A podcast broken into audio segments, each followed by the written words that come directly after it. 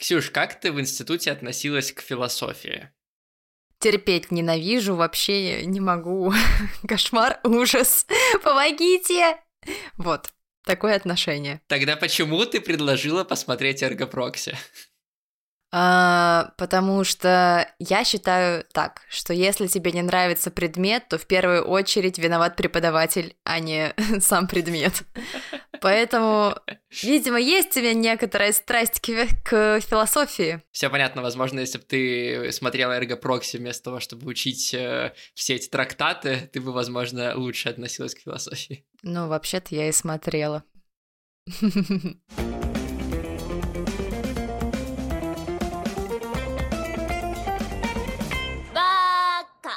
Всем привет, меня зовут Эдуард. А меня Ксюша. И вы слушаете подкаст Бака, подкаст о новом и классическом аниме. У нас продолжается новый сезон, это уже второй эпизод прошлом выпуске, если вы пропустили в основном прошлом выпуске, мы обсуждали аниме «Великая небесная стена». Угу. Это новое аниме. А в этот раз мы обсуждаем классическое аниме. Мы обсуждаем аниме 2006 года. Еще чуть-чуть и будет 20 э, лет. Э, пара лет осталось, копейки какие-то. Какой ужас, какой ужас. Да, так что в этот раз у нас классика. Мы обсудим, насколько легко или сложно разобрать сюжет в эргопроксе, обсудим, почему оно выглядит так, как оно выглядит, и э, самое главное, зададимся вопросом, это философское аниме или это псевдофилософское аниме? Этот сезон мы делаем вместе с сервисом BookMate, где можно прочитать книжки, и о нем я расскажу ближе к середине эпизода. А сейчас я вам еще напомню о том, что у нас есть Бусти, Patreon, Телеграм закрытый и ВК-донаты, где можно посмотреть и послушать в два раза больше эпизодов Баки. Например, там есть еще, помимо эпизода про Великую Небесную Стену, выпуск про э, Скотта Пилигрима, который жмет на газ. Э, так что не пропускайте, подписывайтесь, переходите по ссылкам в описании и слушайте больше Баки.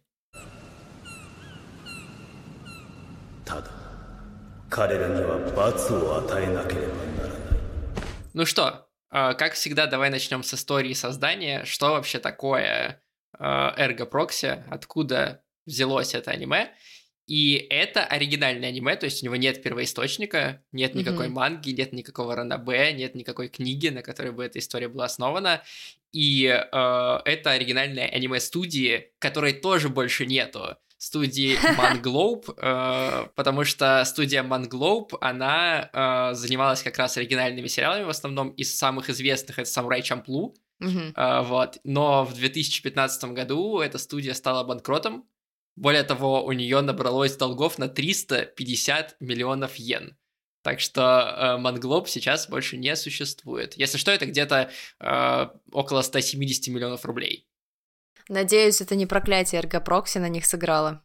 Возможно, проклятие оригинальных аниме, которые не так хорошо смотрят, как аниме по каким-то э, первоисточникам. Хм, наверное. Есть такое подозрение. А созданием сериала, кстати, я не зря вспомнил «Самурай Чамплу», занимались люди, которые работали и над «Ковбоем Бибопом», и над «Самураем Чамплу», а, режиссер Сюка Мурасе и э, сценарист Дай Сато. Причем второй, что важно, как мне кажется, работал еще и над «Призраком в доспехах», синдромом одиночки. И э, в Ergo Proxy есть некоторые общие черты, давай так скажем. Ну давай будем честны, Ergo Proxy это завершающий аккорд постпанка. Он поставил жирнючую точку и все. Это правда, это правда. И э, на самом деле с Ковбоем Бибопом и Самураем Чамплу э, этот сериал связывает не только создатели, но и в целом подход к эпизодам. Мы об этом поговорим чуть дальше. На самом деле, если разбираться, то э, эти сериалы работают очень похожим образом. Ну, на- наверное, ну, ну есть, есть много сходств, да. А пока э, расскажи про сюжет. О чем эта история для тех, кто не смотрел Эгопокси, потому что я уверен, что среди нашей аудитории есть люди, которые не смотрели Эргопрокси, потому что это старое-старое аниме. История начинается максимально банально. Как обычно, постапокалипсис. Нам показывают э, мир, ну как бы новый мир, который живет под куполом. Э, соответственно, там суперские нанотехнологии, у каждого человека есть свой представленный робот, который с ними чуть ли не с рождения, и они во всем полагаются именно на технологии, на этих роботов.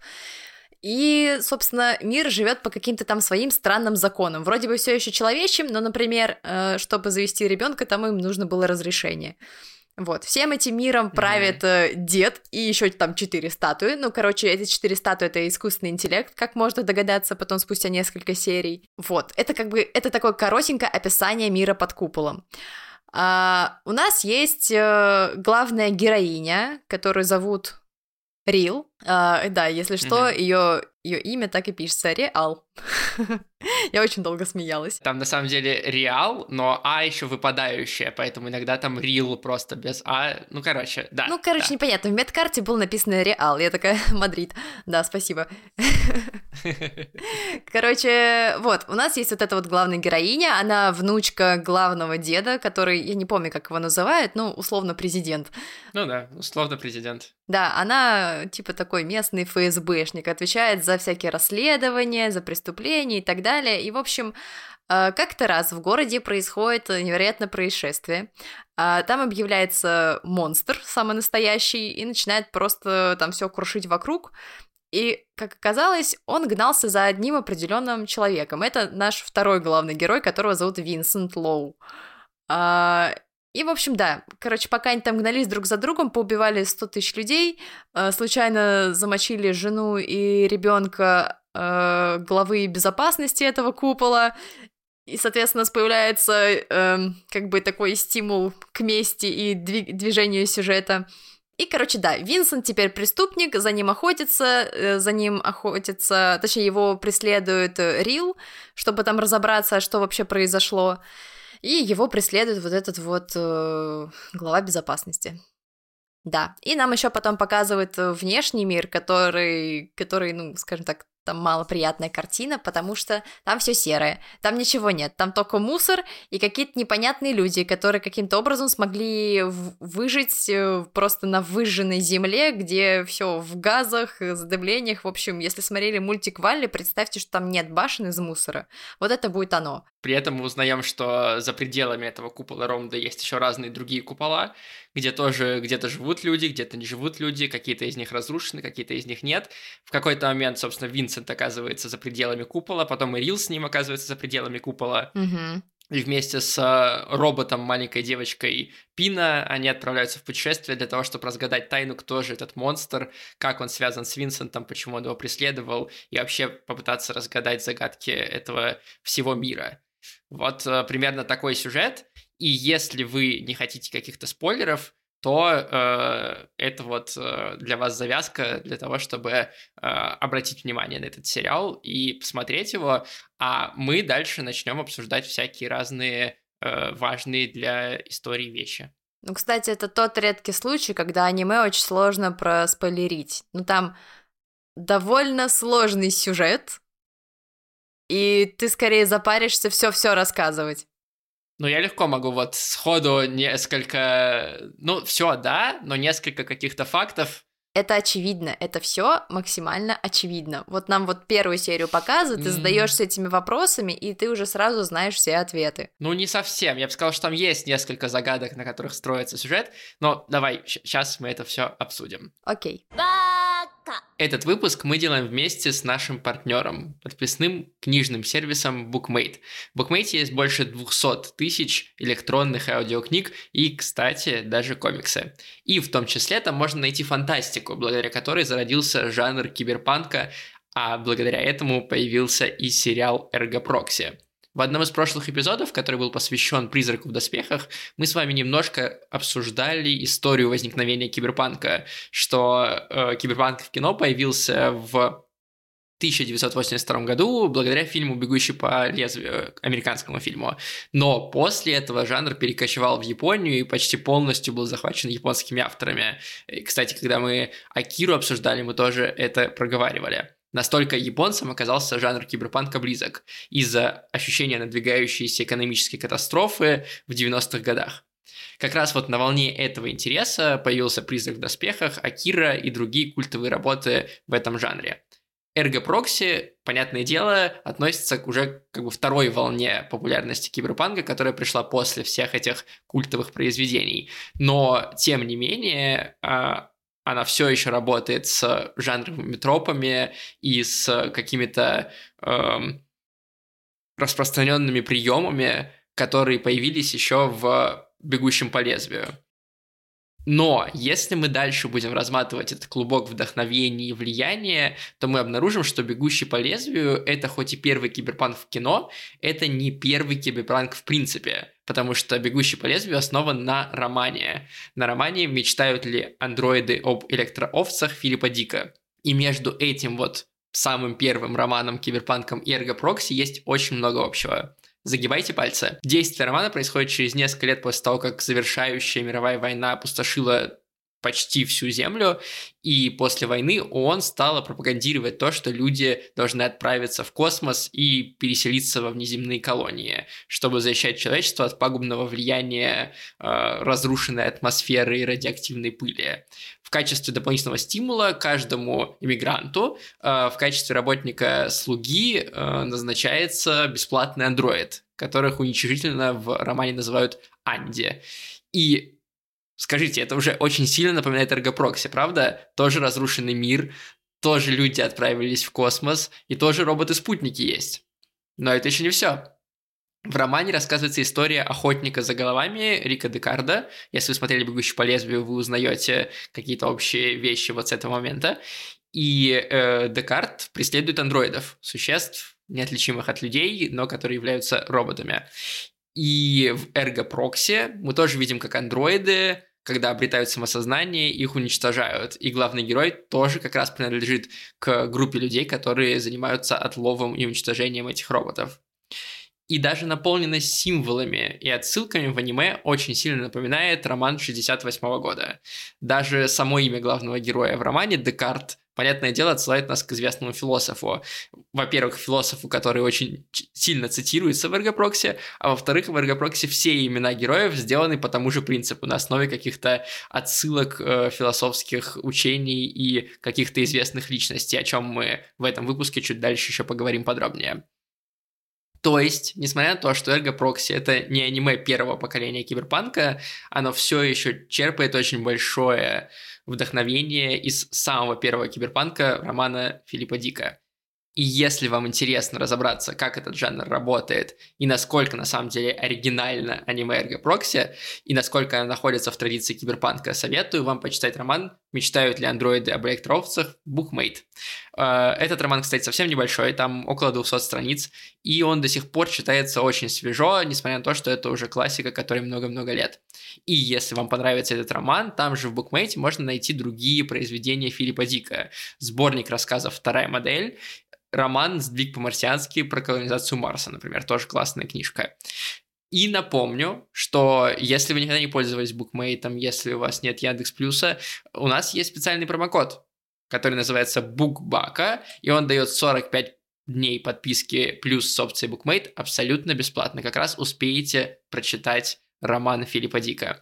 Я оставлю ссылку на активацию промокода и на книгу «Мечтают ли андроиды об электроовцев» в описании этого выпуска, где вы его не смотрели или не слушали, так что пользуйтесь. Итак, э, на самом деле, мне кажется, что для эрго-прокси идеальная метафора — это то, что эрго-прокси — это лук. Чё? Типа, мы все многослойные, ты, ты Шрека вспомнил? Да, да, я Шрек, как в Шреке. Великаны как луковицы. Воняют? Да нет, доводит до слез. Да что ты? Типа есть несколько слоев у этого аниме. Так. И как бы на... первый поверхностный слой это детективная интрига. Потому mm. что нам как бы задают загадку, кто же этот монстр, э, кто же эти прокси, как мы узнаем, как они называются, и что этих монстров несколько. И учитывая, что Рил, она как бы детектив по-хорошему, э, у нас есть вот этот первый план детективный, и он, он же главный, по сути, сюжетный, э, то, где развивается история, плоскость, которой развивается история. И э, вот ты говоришь, сложно описать сюжет, на самом деле, мне кажется, сюжет описать довольно просто, но проблема в том, как он рассказан, и из-за того, как он рассказан, тебе сложно его воспринимать. А, потому что Ergo Proxy с самого начала очень скучно смотреть. потому что там как раз очень плохо сделана вот эта детективная линия. Нам не дают каких-то зацепок для того, чтобы развить наше любопытство. Нам просто показывают какие-то разрозненные факты. Вот здесь э, Винсент какого-то робота убивает, вот здесь он лечит э, робота ребенка, вот здесь он э, убегает от монстра, вот здесь он выпрыгивает из купола, и ты такой, я уже э, не то что запутался, я просто уже не улавливаю, о чем вы мне рассказываете и какая здесь вот эта детективная подоплека. Кто такой э, врач Дедал, да, который там есть? Э, как он связан с Рил? Э, зачем Рауль, вот этот самый чувак из безопасности, э, охотится за Винсентом? То есть ты понимаешь, что это месть. Но, короче, поначалу первые пять эпизодов смотреть Эргопрокси очень скучно из-за разрозненности повествования. Uh, другое мнение. Первые пять эпизодов — это лучшие пять эпизодов этого аниме, потому что дальше, наоборот, для меня лично была жуткая тягомотина, ну просто кошмар. Вот эта вот э, развалюха лодка, да, я думала, она не доплывет никогда. А самое тупое, спойлеры, простите меня, э, если что, выключите. Когда они доплыли до Москвы, и такие поцеловали стенку, и такие, ну все, возвращаемся, мы нифига не поняли, что написано, но мы увидели такой же ключик, значит, нам надо обратно в Ромда. И я такая, нет, нет, нет, нет, нет, нет, нет, нет, вы не могли так поступить, пожалуйста. Там даже, понимаешь, там, там отсылка была как будто бы к планете сокровищ, помнишь, когда они вот все, там, Флинн Райдер и так далее, приехали, прилетели на эту планету, и нашли капитана, который держит, блин, мозг, ну, типа карту памяти этого робота, вот тут было примерно то же самое. Почему никто его не починил? Почему никто решил не чинить этого робота? Why? Why? Типа, люди, вы живете в мире, где технологии круче людей. И тут вы, значит, приезжаете такие, а, ну, он сломан. Ну, поехали обратно. Серьезно? Серьезно? Нет, просто почему, почему у меня претензии к этой линии, к детективной? Потому что на самом деле детективная линия вся укладывается в четыре эпизода. Могла бы, вся, абсолютно. От начала и до конца аниме. А, при том, что в конце аниме часто э, нам дают те факты, которые нам нужны для разгадки как бы всего сюжета. Mm-hmm. Потому что вот мы вначале рассказали э, сюжет как бы завязку, а какая там развязка? В чем суть? в том, что были люди, они засрали планету, улетели с планеты и оставили на Земле существ, каких-то полубогических, полубогов, которые называются прокси, которые должны были отстроить купола, э, восстановить там какую-то популяцию для того, чтобы когда люди вернулись, э, у них было как бы, место, где жить. Но прокси единый, один из прокси, э, решил, что это какая-то чепуха, э, потому что когда люди вернутся, все прокси как бы за недадобностью должны умереть. И он восстал против этого и создал еще одного прокси, который эрго-прокси, э, собственно, Винсент. Оказывается, что Винсент это эрго-прокси. И э, как бы задача эрго-прокси э, восстать против людей, и когда люди прилетят обратно, как бы помешать им заселить планету, отомстить им. И заодно уничтожить еще все купола, уничтожить всех других прокси, просто чтобы насолить людям. Все. Вот весь сюжет эрго-прокси. В одном... Это, это, это реально в 4 эпизода можно уложить.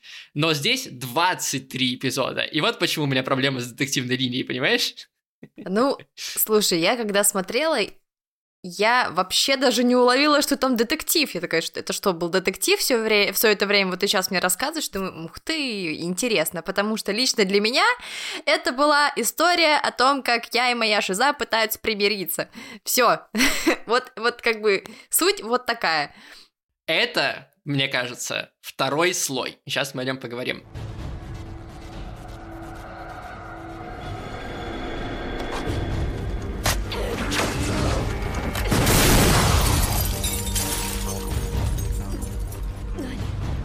Второй слой — это философский слой.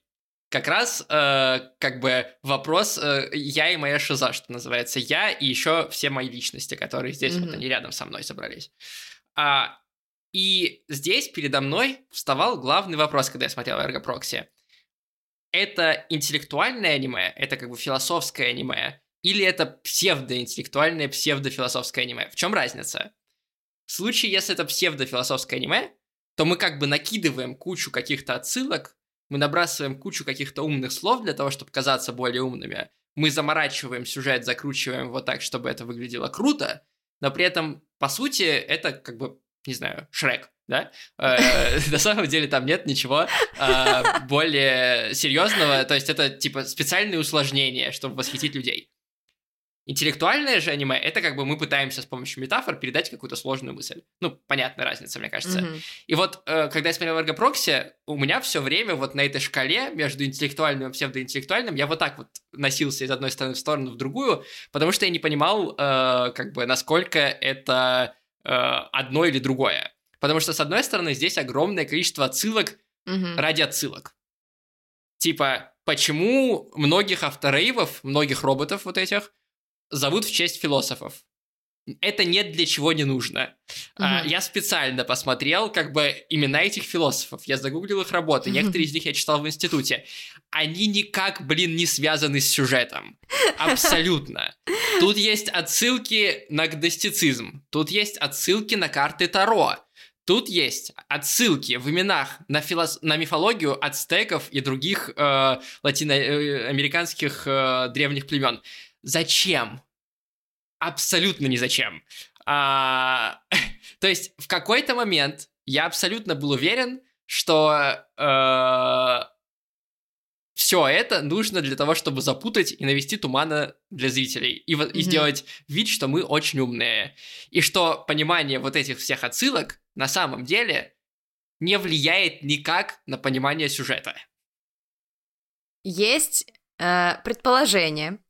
Э, так как аниме вышло в 2006 году, а это, знаешь, та эпоха, когда японцы такие, есть же европейская культура, мы, мы, есть же их философия, и они, короче, все побежали э, во все вот эти вот кресты католикам, ну как бы вспомните только «Тетрадь смерти», это вообще что такое, целая эпопея. Вышедший, кстати, в тот же год. Э, Это с Евангелиона началось. Это началось с Евангелиона. С 98 года. Ну, да, да, где автор такой, а давай крест просто херачим вот во всю картинку, и нормально будет. Такой, вообще ничего, ну, не предполагается, но все подхватили. Ой, господи, японцы. Ну ладно. В общем, да, у меня есть э, реально уверенность в том, что авторы просто подхватили вот эту вот э, моду на всю вот эту вот э, философию интересненькую, от которой я зевала весь универ. Простите меня, пожалуйста. А, но, знаешь, с другой стороны, они периодически как-то очень умело начинают играться этими смыслами, но опять же там из разряда «кто есть я», «зачем там человечество» и так далее, и заставляют тебя реально загоняться. Иногда несколько серий под- подряд.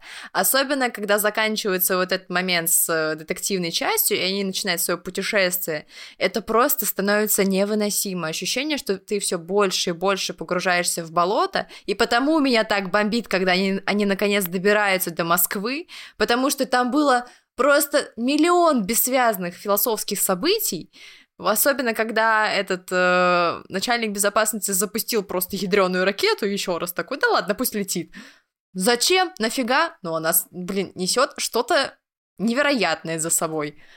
И вот предполагалось, что развязка этого путешествия будет просто феноменальной, ну прям вот суперская, и нам все вот это вот расставит по полочкам. Но фишка в том, что этого не произошло. В, э, в конце авторы такие, а теперь возвращаем экшен. Подумали и хватит. А! Две мысли. Первая мысль. А, вот вся вот эта часть с их путешествием, почему я вначале говорил про самурая Чамплу и ковбой Бибопа, потому что вся середина сериала Эрго Прокси по структуре абсолютно напоминает вот эти два сериала. А, даром, что не Синитира Ватанабе над ним работал. А, потому что здесь разрозненные эпизоды, которые можно легко переставлять местами, и от этого Мгм. смысл меняться не будет, а, которые рассказывают, как э, главные герои сталкиваются с разными прокси, которые э, чаще всего каким-то ментальным образом влияют на э, либо одного главного героя, либо на всех э, трех, э, на Мгм. Рил, Винсента и Пино. И э, это может быть серия викторина, которая сперва воспринимается абсолютно как филлерная, а на самом деле довольно много рассказывает о сюжете а, глобальном. Мгм. Э, серия где Пина попадает в Диснейленд, псевдо-Диснейленд. Почему Диснейленд? Как это связано с философией э, гностицизма? Никак. Э, или, например, серия, где появляется второй э, Эрго Прокси, второй Винсент и вторая Рил, и они пытаются разобраться, кто из них там, кто первый, кто второй. А, вот, вот этот полусон, где они да. в большом торговом центре. Прикольная, кстати, серия в большом была. магазине. Абсолютно бессмысленная. Абсолютно бессмысленная. Э, это как бы первая мысль о том, что это просто по структуре похоже. Если вам нравились роад муви, э, вот такие анимешные в стиле Самурай Чамплу и Ковбой Бибопа, то Эрго Прокси в какой-то момент тоже превращается в такой роад муви с героями, где герои довольно интересные и приятные. Пина из них самая приятная, но и за Винсентом, и за Рил интересно смотреть. И э, каждую серию можно по отдельности глянуть из середины, и это будет любопытно и странно. Это как первая мысль. Вторая мысль связана вот с, с тем, о чем ты говоришь, что э, авторы удивительным образом умудряются задавать э, какие-то философские вопросы. И вот это как бы другая половина. С одной стороны, да, у них много отсылок ради отсылок, но при этом с другой стороны, здесь действительно много важных философских вопросов. А, от того, кто такой Бог и нужен ли он вообще человеку, mm-hmm. и что делать человеку, который не знает э, Бога, или наоборот знает и не верит ему. То есть это такие нишанские вопросы. Сейчас, просто в какой-то момент они реально начали повторять эти библейские сюжеты, и я смотрю и думаю, это как будто бы Великий потоп. Опять, у нас есть ковчег, у нас есть Ной, но Ной в этот раз пошел немножко не туда. В этот раз он решил просто эту лодку потопить в самом начале. Дальше, там, если Бога нет, то в чем смысл жизни? Э, они говорят по-французски «резетруа», но, как бы, по сути, в чем смысл жизни? Вот, как бы, вопрос, который периодически главные герои друг другу задают и себе задают. А, причем э, здесь, мне кажется, тоже есть, как бы, Uh, какой-то важный поворот, такой японский в каком-то смысле, что uh, помимо того, что у тебя должен быть смысл жизни, это еще и должен быть смысл жизни, который ты сам для себя выбрал или нашел или создал. Потому что у многих вот этих жителей там того же Ронда и других городов, вот этих куполов, у mm-hmm. них у каждого есть предназначение, потому что они все клоны, они все как бы произведены искусственным образом, у них всех есть определенная как бы цель. Рил uh, это вот детектив, uh, там Рауль это вот этот uh, защитник, ну и так далее, и так далее, и так далее. Mm-hmm. И все как бы распиханы по ячейкам. Но при этом э, на самом деле они несчастливы. Как э, в серии про Диснейленд, э, у них не искусственные улыбки. Потому что это не тот смысл, который они сами для себя создали. И, э, собственно, то, к чему Винсент, он же Эрго Прокси, в конце приходит, и сама Рил тоже это говорит, что, может быть, это все предначертано, но я делаю так, как я считаю правильным. Собственно, ты сам как бы конструируешь э, свой смысл, если э, он тебе нужен. Э, вот. И э, вот все вот эти какие-то важные вопросы, они действительно философски глубокие. Mm-hmm. И аниме действительно в них копается и действительно отстраивает какую-то логичную канву э, того, как зада- задаем мы вопрос, и мы на него пытаемся найти разные ответы и примеряемся, что из этого правда, что из, из этого нет. И, и понимая это и понимая это, ты опять находишься на развилке. То есть у тебя с одной стороны куча отсылок ради отсылок э, на философию, а с другой стороны действительная философия, которая как бы э, наполняет этот сериал и делает его не просто пустышкой. Знаешь, почему еще может казаться, что там недоработана часть про философию? Э, потому что вот момент с роботами, когда они все оказываются там поражены вот этой вот киберболезнью, из-за которой... Кагита вирусом. Это, кстати, тоже отсылка, что типа Кагита эрго сум, мысли, значит, существую, мыслящий вирус, они типа начинают, обретают сознание, поэтому... Да, да, мыслящий вирус там, да-да-да. Вот эта часть капитально недоработана, потому что нам показывают всего-то там двух роботов, которые реально потеряли мозги, это Пино и этот Авторейв э, как его зовут? Не помню. Ну, короче, Авторейв Рил, который был с ней с рождения. Uh-huh. И фишка в том, что у нас есть просто обалденное аниме, которое круто раскрывает эту тему, это «Призрак в доспехах». Ну, типа про сознание, вот это вот киберсознание и так далее. И вот есть эргопрокси, где они, ну, реально замахнулись и бросили эту тему. То есть вообще они ее не доработали. Они просто сказали, что вот, ну да, у роботов вот эта вот болезнь каким-то образом появилась, да, у них вроде бы появилось свое сознание, но это не точно. Возможно, это все еще болезнь. И какие-то вообще странные токсичные отношения у людей и роботов, и бла-бла-бла, но мы пойдем дальше на кораблике плыть. Что это было? И зачем? Единственное, у кого это работает, это Пина, которая в начале э, копирует рисунки мальчика э, за пределами купола, с которым она дружит, а в конце она впервые рисует э, свой рисунок себя с э, отцом.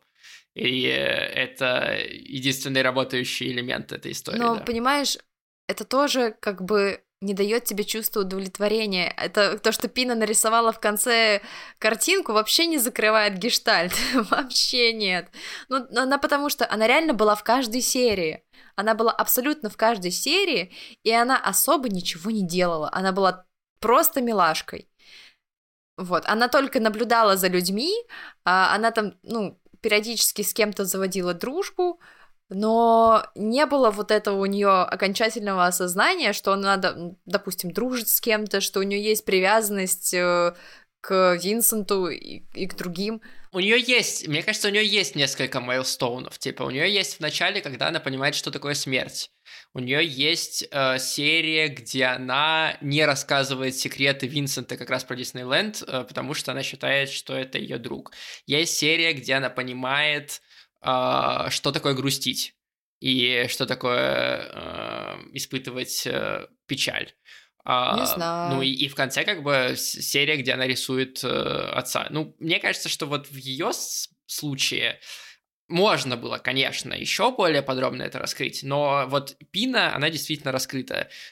Иги, вот, собственно, автор Рейв э, Рил, он просто является отражением Дедала. Они как бы одинаковые, просто в разную сторону. Они оба э, помешались на Рил, но один, э, когда обрел свободу, начал э, испытывать гнев по отношению к ней, а другой э, пошел в сторону того, отрицания. Типа, раз ты ушла от меня, значит, я сделаю себе еще одну такую же. Э, и они как бы просто а, медалька с двух сторон. Э, у, них- у, у Иги функция была не в том, чтобы рассказать, э, как робот себя чувствует, когда он обретает душу, а для того, Мгм. чтобы раскрыть отношения с Рил и э, саму Рил. Вот. Ну, наверное, но, если честно, я вообще недовольна тем, как это все, как эту тему раскрыли. Потому что ее не раскрыли от слова совсем. А, ну, как бы есть только пина, но ее там настолько мало, настолько вскользь, что это скорее бесит, чем нравится. Там есть, как мне кажется, три э, произведения, которым отсылки имеют смысл. Из всего, Так. что там процитировано, есть три, которые имеют смысл. А, первое это матрица. Понятно почему, потому что а, пробуждение, потому что выход за пределы кокона, когда Винсент падает назад, это цитата на сцену, когда Нео просыпается, Мгм.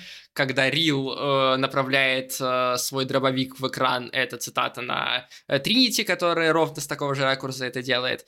И самое интересное, что мне нравится, э, если это просто цитаты, то там есть переворот сюжетной цитаты, потому что когда в себя приходит эм, Винсент, э, Мгм. будучи за пределами кокона, а, как бы как в Матрице это работает. Там э, Нео просыпается, и его э, наставник э, начинает его учить, э, что это другой настоящий мир, вот реальность, а то, что ты видел, это все искусственное, и вот мы сейчас в реальности живем, и ты избранный, и ты всех спасешь.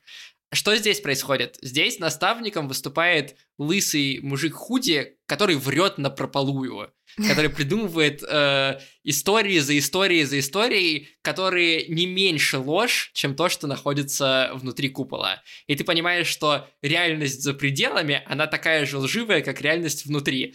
Э, абсолютно нет никакой разницы, потому что ложь это абсолютно человеческая как бы э, черта, и находишься ты внутри машины или снаружи, ложь остается ложью.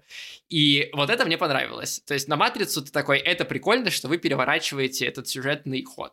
Мгм. А, второе произведение, как мне кажется, которое имеет смысл, это «Алиса в стране чудес», потому что Пино а, ходит в заячьем костюме, она как заяц, э, как кролик, точнее, да, как кролик э, ведет э, в нору Винсента, утаскивает его, они летят на корабле, который называется «Кролик», опять же, и они встречают в какой-то момент, Винсент, точнее, встречает мужичка, который задает вопросы, прямо цитирующий чеширского кота, и они находятся в таком межпространстве с книгами, и э, как бы линия Алисы в стране чудес, она хотя бы прослеживается на протяжении всей плюс-минус истории.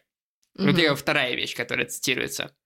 И третья вещь, которая цитируется и имеет смысл, это Юнг и его э, бессознательное, потому что э, если посмотреть на состав как бы группы, которые путешествуют, там есть взрослый, там есть ребенок, там есть родитель, и там есть как бы внутреннее самосознание «я вот это эргопрокси». Mm-hmm. А, то есть э, он борется с, со своим бессознательным, он должен его принять, э, то есть вся вот эта философская юнговская школа того, как обрести смысл жизни и зачем нам все это нужно, оно здесь, опять же, хотя бы имеет смысл. Хотя бы оно как бы прослеживается на протяжении всего сюжета. И если отбросить все остальные отсылки, которые есть в этом аниме, если забыть про то, чтобы гуглить фамилии героев, если вы забыть про то, э, почему тут Пифагоровская пещера возникает, и вообще вот эти все десятки-десятки э, других э, теорий, которые авторы цитируют, и оставить только «Матрицу», «Призрака в доспехах», «Алису в стране чудес» и Юнга, все абсолютно становится понятно, и вся философская линия становится понятна, все мысли автора становятся понятными, и, э, и Ergo Proxy становится интересно смотреть. вот что самое интересное. Ну, наверное. Вот. Наверное, да. Ну, слушай, Ergo Proxy, по моему личному мнению, не настолько скучное аниме. В какой-то момент оно реально становится безумно затянутым. Но, но там есть свой вайп вот этот вот. Эта атмосферка, она, конечно, завораживает. Меня лично. В итоге, честно говоря, моя любимая серия — это 16 где они без ветра сидят в э, своем корабле. Я так и знала, я так и знала, что она тебе понравится больше всего. И, и просто ты видишь, как Рил постепенно меняется.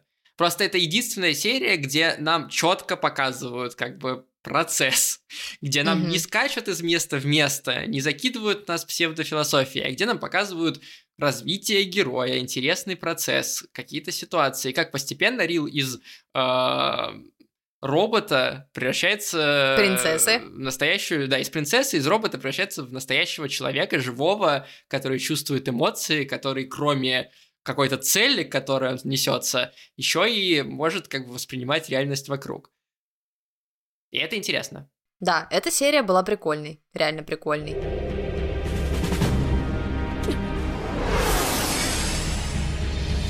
И, наконец, есть третий слой. Э, я бы сказал, что он второй, э, но ради интересности нашего рассказа скажем, что он третий.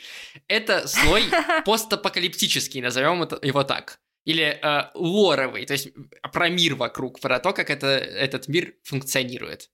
И вот он, как мне кажется, сломан абсолютно напрочь. Потому что если ты задаешься вопросом, а, в чем логика происходящего, а, то у тебя возникает сразу безумное количество вопросов, на которых нет ответа. А, например, а, представь себе, что вот у нас есть люди, которые настолько технологически развиты, что они могут создать существ, которые практически бессмертны, у них э, восстанавливаются mm-hmm. клетки. Более mm-hmm. того, эти клетки уничтожаются под солнечным светом, то есть все продумано. Э, и что они просят делать этих э, бессмертных су- существ?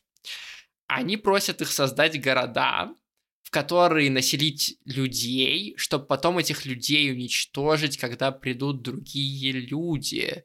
Там есть один купол, который меня подтолкнул на эту мысль. Купол, в котором есть только роботы, угу. где есть типа э, домики, э, продукты, магазины, угу. товары, э, все чистое, и ездят роботы.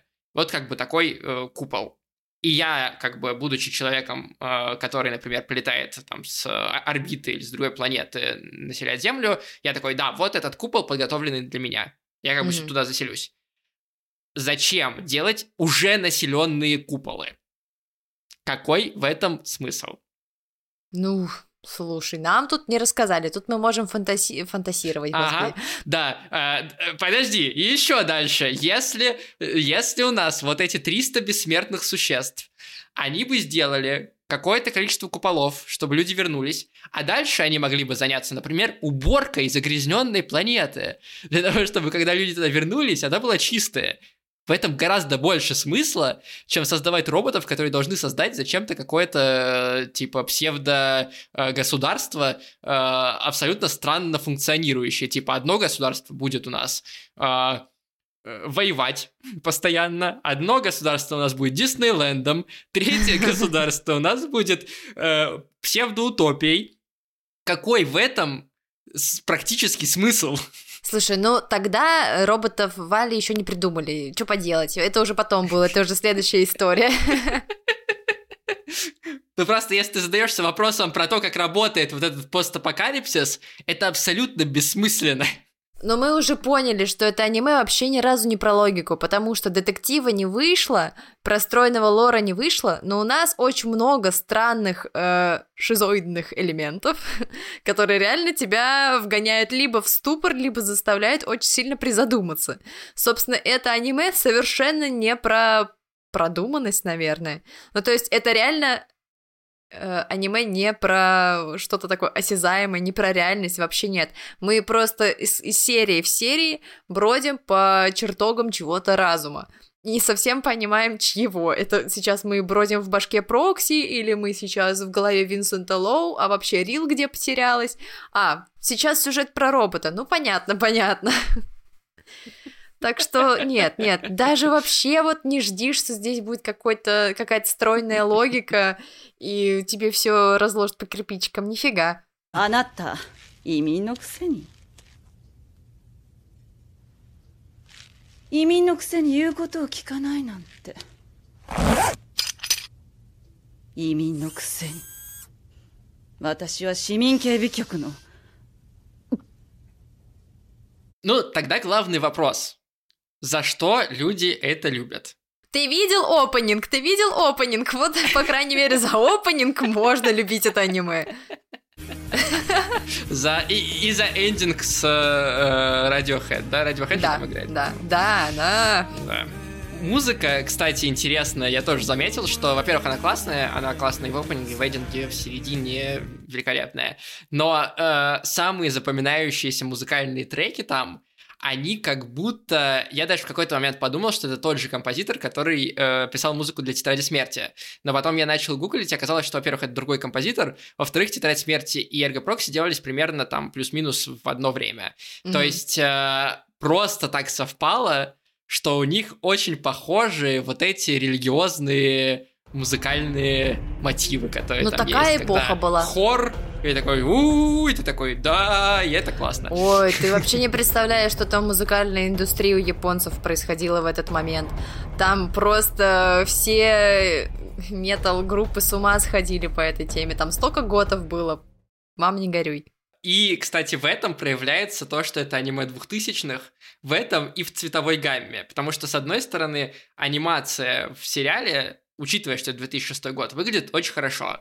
Mm-hmm. Там много экшена, там есть красивые очень кадры. Э, но цветовая гамма вот эта противная из двухтысячных, серая, блеклая, о которой мы говорили в выпуске про врата Штейна, она здесь просто максимально, вы как будто кто-то наложил фильтр и забыл включить цвета. Там есть одна цветная серия, где э, викторина, и как будто авторы все цвета, которые у них были, потратили на эту одну серию. Да, да. Но там просто чисто кнопку депрессию включили и все. Да, да. И более того, если вы смотрите на плохом экране, то есть еще вероятность, что вы э, не разглядите половину деталей, просто потому что там очень э, низкий ключ и очень э, темно все. Да, а еще так как аниме довольно старое, и почему-то конкретно Ergo Proxy очень сложно найти в нормальном качестве, ну, по крайней мере, в российском интернете, это просто какой-то ужас. Особенно, если ты хочешь смотреть с субтитрами. И в какой-то момент я просто сдалась и думаю, ладно, я буду смотреть дубляже. Я досмотрел все с субтитрами. Я досмотрел все с субтитрами. リル警備局の到着を待つようにってオーダーが局長から Ну что в итоге? Э, Выигрывает ли для тебя атмосфера и музыка, или для тебя выигрывает э, плохо скроенный сюжет?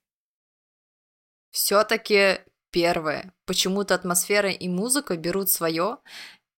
Это реально парадокс. Я посмотрела, я смотрела его очень давно, это аниме. Прям вот, ну вот настолько давно, что я уже забыла, кто есть кто там. И когда я пересмотрела, у меня было полное недо- недоумение, почему людям это нравится, а самое интересное, почему мне все еще это нравится. Абсолютно непонятно. Возможно, это какое-то там остаточное воспоминание из детства, а может быть, э, просто просто авторы реально смогли в тебя что-то вложить философское, и ты вот сидишь и загоняешься. Периодически бомбишь, но загоняешься. Сложный вопрос. Для меня эм, вопрос, произведение это философское или псевдофилософское, остался в итоге открытым. То есть я для себя смог найти и философские моменты, и заум, которая специально сделана для того, чтобы запутать э, зрителя. Или для того, чтобы выглядеть умнее, чем ты есть на самом деле. И из-за этого мне до сих пор сложно сказать, как я отношусь к эргопрокси. Мне кажется, что это какая-то классика наряду там с Самураем Чамплу, Ковбоем Бибопом, э, экспериментами Лейн и э, Евангелионом, или это м, жвачка, которая пыталась э, похайпить за счет того, что она не такое, как все. И судя по количеству обзоров на YouTube, которые, кстати, занимают и одну позицию, и другую, судя по количеству каких-то эссе и э, фанфиков, э, условно говоря, э, разбирающих отсылки и пытающихся подвязать э, что-то с чем-то и натянуть сову на глобус, э, Ergo Proxy удалось как бы стать культовым. Но снова, опять же, я исходя из всего этого, из всего перечисленного мной пересмотренного, а, я так и не определился окончательно, а, как а, мне это аниме, насколько я готов быть в одном лагере или в другом. В итоге я могу сказать только то, что какие-то серии мне понравились, какие-то серии мне было отвратительно скучно смотреть. И вот эргопрокси, оно вот где-то на вот этой шкале находится, и, возможно, каждый из вас должен посмотреть и решить, э, где для него в этой шкале находится эргопрокси, и написать нам в комментарии, что вы думаете. Пишите. Очень интересно. Ответов нет. На этом получается все. Но э, так как э, за 45-50 минут, которые мы тут обсуждали эргопрокси, как мне кажется, невозможно э, все как бы точки над «и» расставить, и невозможно э, все отсылки объяснить. Мы вообще не пытались этого сделать, потому что это невозможно. Но, если вам интереснее покопаться поглубже, я ставлю в описании к этому выпуску, а еще в нашем телеграм-канале, э, список источников, которые вы можете посмотреть, почитать, э, которые вы можете изучить, чтобы больше узнать об эргопрокси и погрузиться поглубже в это э, странное, сомнительное, но любопытное аниме. Местами красивое. Местами красивое, ладно, ладно. А, хорошо сказать. А Да. мы на этом заканчиваем наш эпизод. Не забудьте, пожалуйста, подписаться, если вы слушаете нас в подкаст-приложениях, на YouTube, поставить там колокольчики, звездочки, написать отзывы, написать комментарии, потому что это все поддерживает Баку и помогает нам э, находить все больше и больше новых слушателей. Кроме того, если вам нравится нас слушать, и если вы хотите узнать больше про другие разные аниме, то обязательно подпишитесь на нас на Патреоне, на Бусти, в закрытом телеграм-канале или э, в ВК-донатах. И там на следующей неделе, например, выйдет эпизод про мою геройскую академию, про первый сезон, где мы обсуждаем, а это хороший сёнэн или так себе. Извините, просто тема интригующая. Следующего эпизода. На этом все. Еще раз говорю вам. Всем пока. Пока!「